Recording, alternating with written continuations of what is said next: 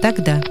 Вербатим подкаст мира коллекции и проекта «Тогда» о явлениях и событиях 1920-1930-х годов.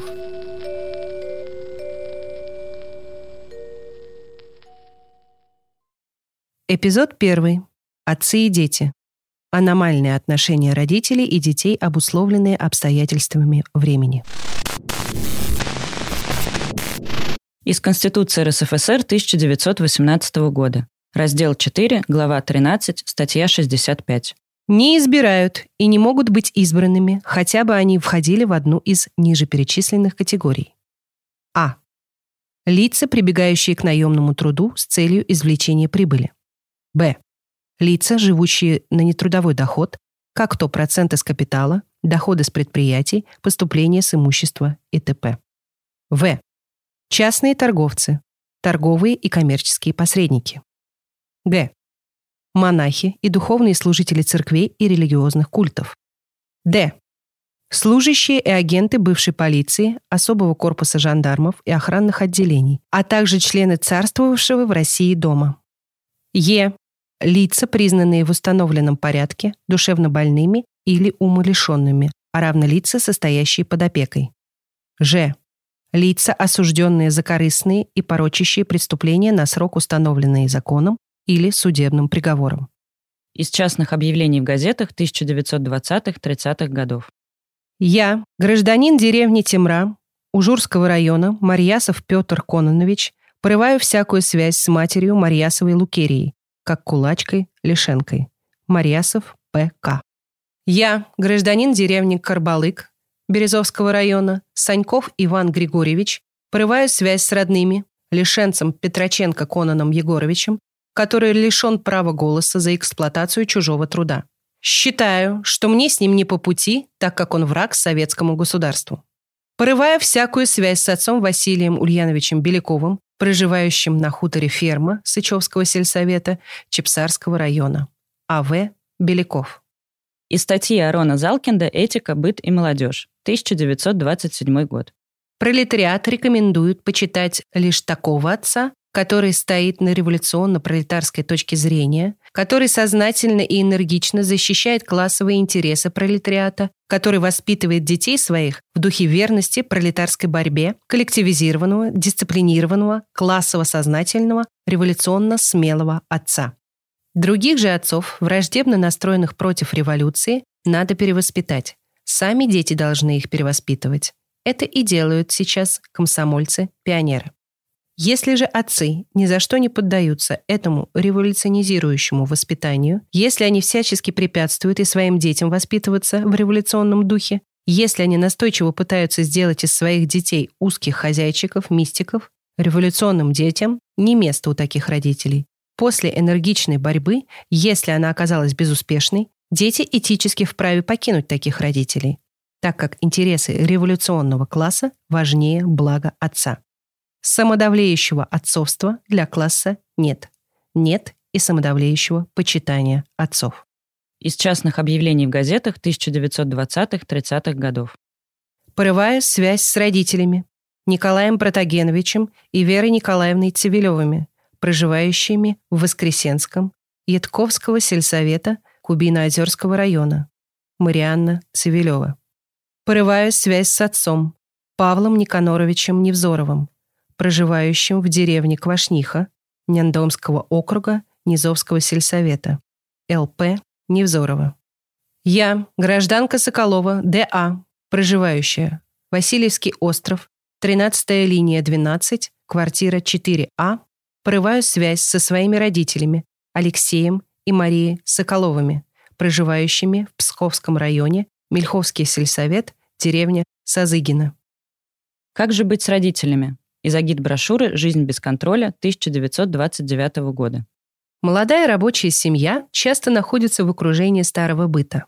Тяжелые квартирные условия, недостаток жилищной площади, наконец, наличие иждивенцев родителей – все это приводит часто к тому, что абсолютно нерелигиозные люди живут вместе с верующими в доме, увешанном иконами, где крепок религиозный дух. Имущественный раздел, говорят ребята, в большинстве случаев невозможен. Поэтому приходится мириться с положением и жить с людьми невежественными и консервативными. Бесследно это для молодой семьи не проходит. Борьба мировоззрений не всегда оканчивается победой молодежи, по крайней мере, ее женского фланга. Рутина заедает. Родители-старики стараются оказать влияние на молодых, зеленых еще семьянинов и приучить их жить по старинке. Используются все средства для этого. Авторитет родственников, угрозы, скандалы, слезы, ссылка на старинные традиции, требование переезжать на другую квартиру и, наконец, даже курьезный отказ – дать благословение. Что ж, и в наше время некоторые с этим считаются. Из частных объявлений в газетах 1920-30-х годов. Порываю всякую связь с отцом Николаем Ивановичем Вересовым, проживающим в Вологодском районе Земского сельсовета, деревня Сысоева. Иван Николаевич Вересов. Порываю всякую связь со своим отцом Василием Михайловичем Воропановым, проживающим в Тотьме. Т. Воропанова. Порываю всякую связь с Томасом Мартовичем Сельдивером, проживающим в Вологодском районе Хутор Корякина, и Т. Сельдивер. Что же делать с мамой? Из заметки бытовой газеты за 30 декабря 1931 года. Товарищ Романова в недоумении развела руками. У нее создалось действительно затруднительное положение. Что ей делать с мамой? В самом деле, что делать с мамой, по вине которой срывается выполнение договора о социалистическом соревновании? Романова – бригадир безбожной ударной бригады 7 класса 181 школы. Бригада товарища Романовой заключила договор с производственной бригадой фабрики «Комсомолка», руководимой товарищем Медведевым. Одним из пунктов этого договора было вовлечь не меньше 50% всех родственников в союз воинствующих безбожников. Мама у товарища Романовой вообще человек сознательный. Она откровенно и ясно говорила дочке, что в Бога уж не верит, но времени для того, чтобы вести антирелигиозную работу, чтобы быть активным членом Союза безбожников, она не имеет из частных объявлений в газетах 1920-30-х годов.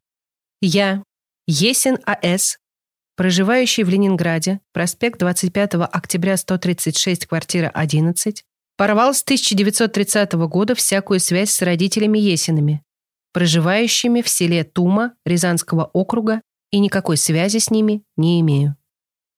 Я, Цирулев В.А., проживающий в деревне Ручьи, дом 74, пригородного района, отказываюсь от своего отца, Цирулева А.М., проживающего в деревне Ручьи, дом 78, пригородного района. Я, Иванов и я, проживающий по 7 Красноармейской, дом 5, квартира 7, отказываюсь от отца Иванова Я И. Лишенца, проживающего в городе Бровичах. Дети в старой семье из агит-брошюры «Беседа о браке и семье» 1927 года. В семье дореволюционной России дети находились в полной неограниченной власти родителей. Родительская власть почти и не имела пределов. Закон разрешал родителям за упорное неповиновение родительской власти заключать детей в тюрьму. Дети были обязаны сносить родительские увещания и исправления терпеливо и без ропота, а судам запрещали принимать от детей какие-либо жалобы на личные обиды и оскорбления от родителей. В деле воспитания детей все сводилось к тому, чтобы вырастить верных слуг правящего класса. Из частных объявлений в газетах 1920-30-х годов. Порываю всякую связь со своими родителями, Иваном Ивановичем Сель и Марией Марковной Сель, проживающими в Вологодском районе, Гаврильцевском районе, деревне Сносудово. Борис Иванович Сель, Сергей Иванович Сель порывая всякую связь со своим отцом Кругловым АА, а, проживающим в Шуйском районе в Февральском сельсовете деревни Андреевская, П. Круглова. Порвал всякую связь с родителями Дмитрием Васильевичем и Надеждой Никифоровной Соколовыми, проживающими по железной дорожной улице, дом 21, квартира 1. В. Д. Соколов. Дети в новой семье. Из агит-брошюры «Беседы о браке и семье» 1927 года. Родители должны заботиться о несовершеннолетних детях и подготовлять их к общественно полезной деятельности. То есть давать им такое воспитание, чтобы из них вышли сознательные работники социалистического строительства и защитники рабоче-крестьянского государства. Из частных объявлений в газетах 1920-30-х годов. Порываю всякую связь с родителями Александром Ивановичем и Александрой Николаевной Карпушевыми, проживающими в Ивановском сельсовете Вологодского района, деревни Михальцево, Б. А. Карпушев. Порываю всякую связь с отцом Александром Николаевичем Карабановым, проживающим по улице Герцена, дом 78, квартира 1, Варвара Александровна Карабанова. Порываю всякую связь со своим отцом Алексеем Ивановичем Рагиным, проживающим по Малому Архангельскому переулку, дом номер 5, Анна Алексеевна Рагина. Из наказа Выборгской бытовой конференции по вопросу взаимоотношения с родителями и воспитания детей. 1929 год. Семья до сего времени еще недостаточно охвачена пролетарским организованным влиянием. Она еще нередко вместо содействия дела своего класса сопротивляется ему и идет вразрез с задачами всего коллектива. Это у нас подчас недооценивается. И бытовые вопросы до сего времени довольно значительным кругом общественных организаций не подвергаются серьезному систематическому обсуждению. Из частных объявлений в газетах 1920-30-х годов порываю всякую связь со своим отцом Александром Григорьевичем Губайловским, проживающим в деревне Острецово Кубина-Озерского Рика, Борисовского сельсовета. М. А. Губайловская. Порываю всякую связь с отцом Николаем Александровичем Антипьевым, проживающим в деревне Петровская, Володарского района, Ташнемского сельсовета, Г. Н. Антипьев. Порываю всякую связь со своим отцом-лишенцем Александром Алексеевичем Ганичевым, проживающим в деревне Селема Усть-Кубенского района Кихтинского сельсовета. С.А. Ганичев. Фрагмент романа Владимира Дудинцева «Белые одежды». Кондаков остановился, как будто в него выстрелили дробью. Потом опомнился, его рожа, окаймленная рыжеватыми с проседью лепестками, расплылась. «Фу, напугал! Разве ты ее? Она видела? А как же? Ходит и костит твое честное имя!» Что ж ты ее не остановил? На, дай ей два рубля. И от себя еще добавь. Скажи, чтоб перестала. Барахло ходишь по улицам собираешь. Барахло? Знаешь, какое это барахло? Это сундучок, у нее весь внутри оклеен газетами. Тридцатый год. И там объявление. Федя, какие объявления, слышишь? Порываю связь с отцом как кулацким элементом. Рву все отношения с родителями, сеющие религиозный дурман в сознании трудящихся. Меняю фамилию и имя. И берут имена. Октябрь, Май, Ким, Револа. Так и повеяло, знаешь. Ночь не спал. Покажешь? Его уже нет. Одному человеку отдал.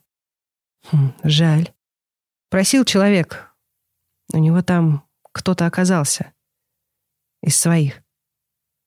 Ты бы разве не отдал? По-моему, ты правильно отразил суть. Может, и правда кто-нибудь это делал в экстазе. Потому что в этих отречениях от родителей есть что-то. Какой-то обряд. Люди более развитые, образованные спросили бы, а к чему эти жертвы вообще? Из частных объявлений в газетах 1920-30-х годов. Я, гражданка Шабанова А.С., проживающая Кронверский проспект 23, квартира 2, порываю связь с родителями, проживающих в Новгородской губернии, Тихвинского уезда, Жуковского района, Мазаревского сельсовета, деревни Живая Глина, с отцом Дмитриевым С.Д. и матерью Шабановой А.И. Порываем всякую связь со своим отцом, Лебедевым Семеном Петровичем, проживающим по улице Герцена, дом номер 97. Лебедевы Александра Семеновна и Лариса Семеновна. Я, Сергей Иванович Соколов, деревня Чемоданова, Ивановского сельсовета, вместе с женой порвал всякую связь с отцом-лишенцем Иваном Васильевичем Соколовым из наказа Выборгской бытовой конференции по вопросу взаимоотношения с родителями и воспитания детей. 1929 год. Бытовая конференция молодежи Выборгского района со своей стороны считает необходимым проводить следующие мероприятия. Поставить вопрос перед Облано и наркомпросом о перестройке работы с родителями, перейдя от одного ознакомления их с учебой детей к вовлечению в активное участие во всей школьной работе, обратив особое внимание проводимым родительским собраниям, посвящая их не только вопросам внутренней жизни школы. Принять все меры к тому, чтобы школа организовала влияние на ту среду, семья, в которой живет ребенок и в которой он нередко встречает совершенно другое влияние. Из частных объявлений в газетах 1920-30-х годов. Я, Дагадин Полиевск Николаевич, порвал всякую связь с отцом Николаем Михайловичем Дагадиным, проживающим в деревне Рогачева Марковского сельсовета Вологодского округа и района. Порываю всякую связь со своим отцом Алексеем Васильевичем Лиминым. В настоящее время проживает неизвестно где. Анна Лимина. Порываю связь со своим отцом Михаилом Васильевичем Кругловым, проживающим в деревне Закобякино Марковского сельсовета Вологодского района А. Круглов. Миша. Рассказ Константина Тренева. Когда старый грач с грачихой отъехали от ветряка, Солнце уже стояло низко над снегами. Поднималась низовка. Ветряк работал бодро. Ветер дул навстречу, и грачиха сидела в розвольных спиной к лошади. Ехали молча. Только дед понукал лошадь. Четырехкрылый ветряк с холма все махал другому, далекому ветряку, по ту сторону буераков, манил к себе. Но тот стоял, грустно склонив одно крыло, подняв другое, не в силах выбраться из сугроба. А грачиха смотрела на него и думала, не забыть бы заехать в кооператив, купить внукам гостинца. Дорога юркнула в балку, потом, сверкая, поднялась на бугор, потянулась меж кукурузищ. От накатанной дороги побежала в сторону узенькая запорошенная снегом дорожка. Она, видно, бежала туда, в балку, откуда поднимался чуть заметный на снегу дым. Когда сани поравнялись с этой дорожкой, дед Грач натянул вожжи, лошадь остановилась. Дед, не оборачиваясь, прорычал в мерзлую серую бороду. «Ну?» Бабка молчала и вздыхала. «Да ты мне тут пар не пускай! Ну?» «Да уже и сама не знаю». Бабка вытерла посиневший нос, спрятала глаза под красные веки. «Она не знает, старая стерва, проклятая лисица!» — зарычал дед, дернув за левую вожжу и, что есть силы, вытянув рыжую кобылу кнутом. Кобыла круто свернула на маленькую дорожку и побежала по ней скупо нехотя. Но дед похлестывал ее и уже кричал снегам. «Она не знает! Не она целый год грызла голову! Да его, сукина сына, не то что ехать до него, на семи суборах его проклясть. От родного дому до босиков в зитья пристал. Голодаешь? Ну и голодай, харцис. Завоняла тебе родная хата? Сдыхай, шельмин сын, под чужим тыном. Грач замолчал. Грачиха тоже молчала. Радостно и тревожно смотрела на убегающую из-под саней пушистую дорогу. Запахло дымом. Сани остановились в балке у одинокой, наполовину занесенной снегом мазанки. Рядом ютились под обрывом еще с полдесятка таких же мазанок, неогороженных, затерявшихся в сугробах. В мазанке прижался маленький сарайчик с раскрытой дверью и копна, занесенной снегом соломы. Выскочившая из сарайчика серая собака залилась хриплым лаем. Пеги-поросенок остановился в черных дверях и тревожно хрюкал. Мазанка косилась на приезжих двумя маленькими окошками. Больше никого не было. Потом вышла, накинув свитку на голову, молодая женщина. Подошла к синям. Грачиха увидела под свиткой насторожившиеся маленькие серые глаза. «Ну, здравствуй, дочка», — сказала бабка ласково. «А где ж Миша?» Маленькие глаза ласково засветились, сверкнули большие зубы. «Миша, у соседа! За раз кликну! Да вы ж в хату заходите!» «Позовешь, не откажемся», — сказала бабка. «Домна, кажись». «Домна». Дед сидел молча, уставившись злыми плачущими глазами в рыжий хвост. Бабка вылезла из саней и, стряхивая с шубы солому, заковыляла к мазанке. А вы ж, батя? Грач буркнул. Мне и тут ладно. А клунок-то хоть внеси. Грач вылез из саней, швырнул на лошадь попону, потом взял охапку полмешка муки и снес в сене. Хотел было вернуться к саням. «Что ж, батя, хоть через порог в хату плюньте», — сказала Домна, улыбаясь и кланяясь. Грач, обивая рукавицей муку с тулупа, вошел в хату, перекрестился на образ. «А вот и Миша». Вошел Миша с белыми от солнца и ветра усами и бровями, с кирпичными щеками. «Здравствуй, сынок. Вот мы и приехали. Сердце-то родительское, видно, позговорчивей». Миша стал у порога. Голубые глаза смотрели в окно. «Сердце тут, мамаша, никакой сути не играет, кроме как неприятность». «Ушел-то ты, сынок, из дома неладно». «Ушел я не через сердце, а через голос. При вас Амельян остался и все хозяйство. А мне от вас ничего пакет не нужно. Спасибо, что не забыли, но только прошу я вас больше не ездить. Да чего ж так? До того, что я с вами никогда голоса не достигну. Вон, вы только на двор, а сосед уж кричит. «Беги, Михайло, родители кулацкое благословение привезли!» «Пол мешка муки в сенцах», — сказала Домна. Миша взглянул в сенцы, замаркал глазами, стал похож на мать. Вот что, везите эту муку от греха до дому. «Да с чего ж ради?» — вскрикнула Домна. «Ай, разбогател?» «Я, батя, не за богатством, а от богатства сюда пришел». «Он за голодной смертью пришел. На прошлой неделе куска хлеба в хате не было. Кабы отец чугунки не принес, сдохлеб. А он, Мишка, за зиму 4,70 заработал. Порося за 2,10 купили. А чем его кормить?» Это другое дело. А ты помолчи. Чего это я буду молчать? Меня голосу еще не решали. Гляди, решу. А ну попробуй. Домна вытянула к Мишке исхудавшую шею.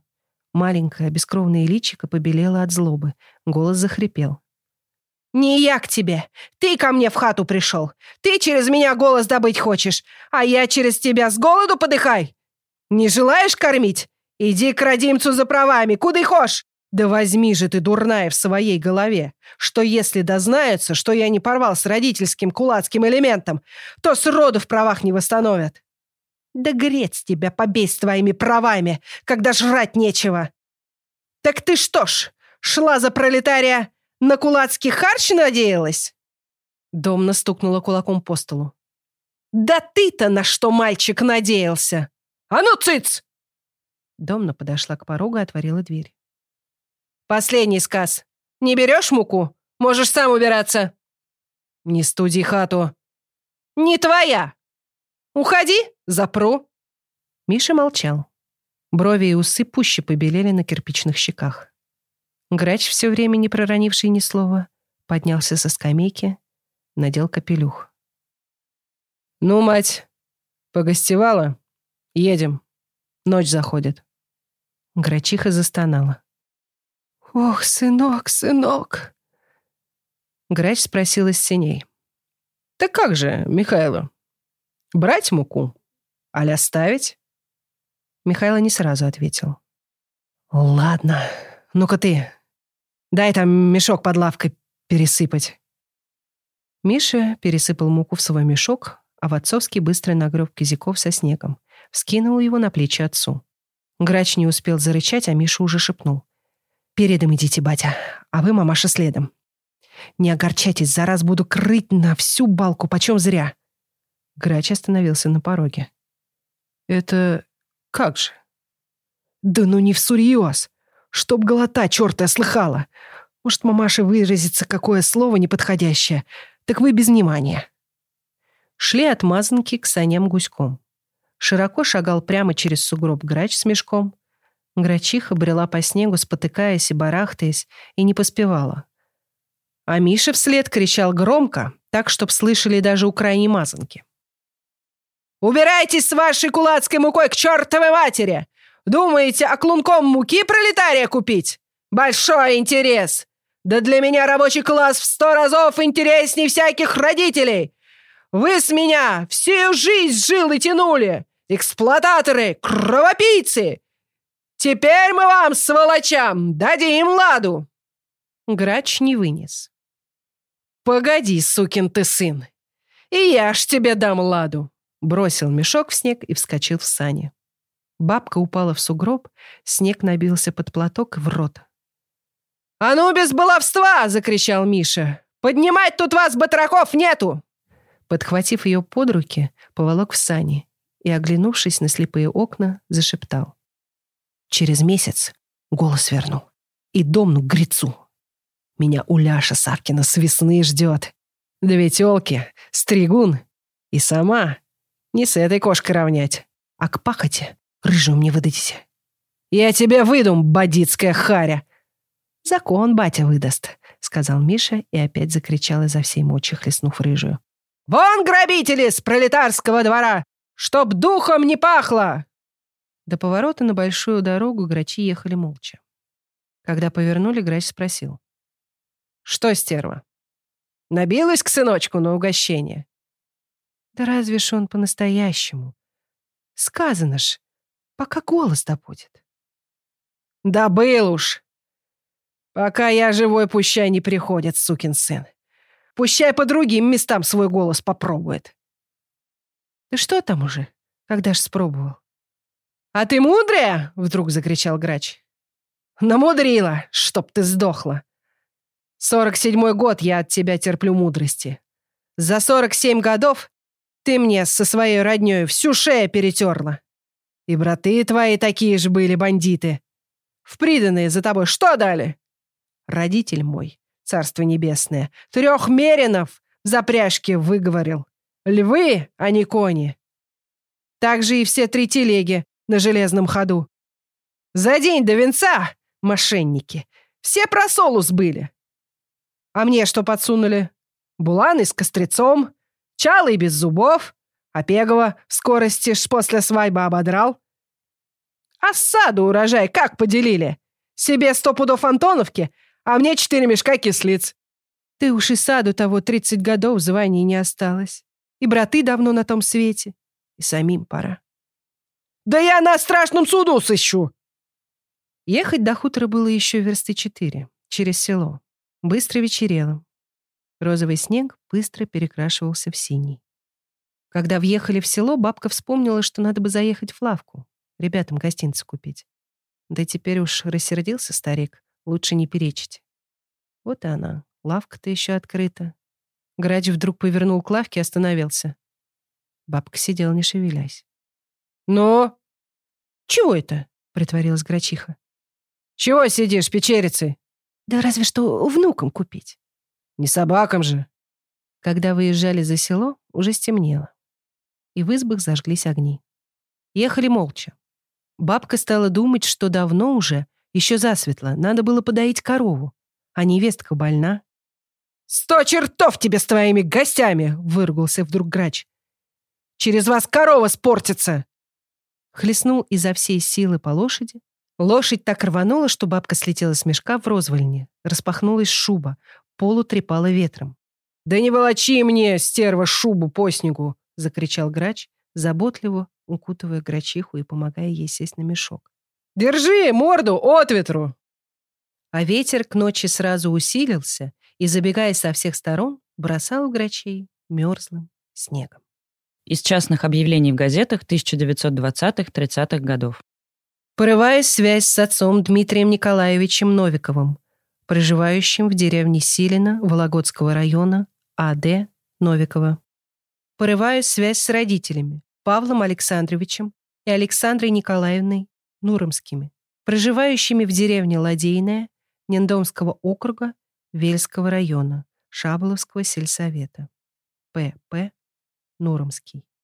Из стенограммы встречи передовиков производства и советского руководства. Газета «Правда», номер 331 за 1935 год. Комбайнер Тильба. Хотя местная власть не посылала меня в Москву как делегата, но товарищ Яковлев, спасибо ему, вызвал меня как лучшего комбайнера. Хотя я и сын кулака, но я буду честно бороться за дело рабочих и крестьян и за построение социализма. Сталин. Сын за отца не отвечает. Комбайнер Тильба. За правильное проведение национальной политики Башкирия вышла в первые ряды орденоносных республик. В настоящее время мы имеем лучших комбайнеров-националов. Да здравствует коммунистическая партия, наш вождь товарищ Сталин. Аплодисменты, крики «Ура!» Товарищ Тильба подходит к президиуму и жмет всем руки. Из частных объявлений в газетах 1920-30-х годов. Порываю связь с родителями Александром Матвеевичем и Александрой Степановной Диричевыми, проживающими в деревне Володина, Кубино-Озерского района Вепреского сельсовета. С. А. Диричев. Порываю связь с отцом Михаилом Дмитриевичем Асташиным, проживающим в селе Фрязино Кубино-Озерского района Березняковского сельсовета. В. М. Асташин. Фрагмент романа Владимира Дудинцева «Белые одежды». К чему говорю эти обряды, дел революции? Родители, они ведь э, сами по себе. Раньше, например, полагалось носить крест. Тут есть, Кеш, что-то от человеческого жертвоприношения. Не каждый из этих э, был в выступлении. Не все пылали, ты прав. Иные трезво предавали, чтобы спасти себя а иные — чтобы взлететь. Ты думаешь? Ну-ну, продолжай. Федор Иванович с грустью посмотрел на его исписанную сигаретную пачку. Такая публикация не есть доказательство революционного образа мыслей. Наоборот, этим утверждается «думай, что хочешь, но только про себя». Сделай эту подлость, и обрежешь концы. Газета пойдет в архив, под надежный замок, ключ в надежных руках, и весь твой век тебе будет уже не до старомодных кулацких настроений. Вот если сейчас кто-нибудь из них жив, и ему показать сундучок с газетой, умело показать, так иной, пожалуй, и в петлю полезет. Из частных объявлений в газетах 1920-30-х годов. Порываю всякую связь со своим отцом Василием Лаврентьевичем Михайловым. Порываем всякую связь со своими родителями Вологодского Павлом Петровичем. Я, гражданин деревни Темра, Ужурского района, Марьясов Петр Кононович. Я, гражданин деревни Кармалы, Марьясов Березовского района, Саньков Иван Григорьевич. Порываю связь с родными. Я, гражданин деревни Темра, который лишен права голоса за эксплуатацию Порываю всякую связь. Я, гражданин деревни Карбалы, Березовского района, Саньков Иван Григорьевич. Порываю связь с родными лишен Петроченко, гражданка, который лишен права.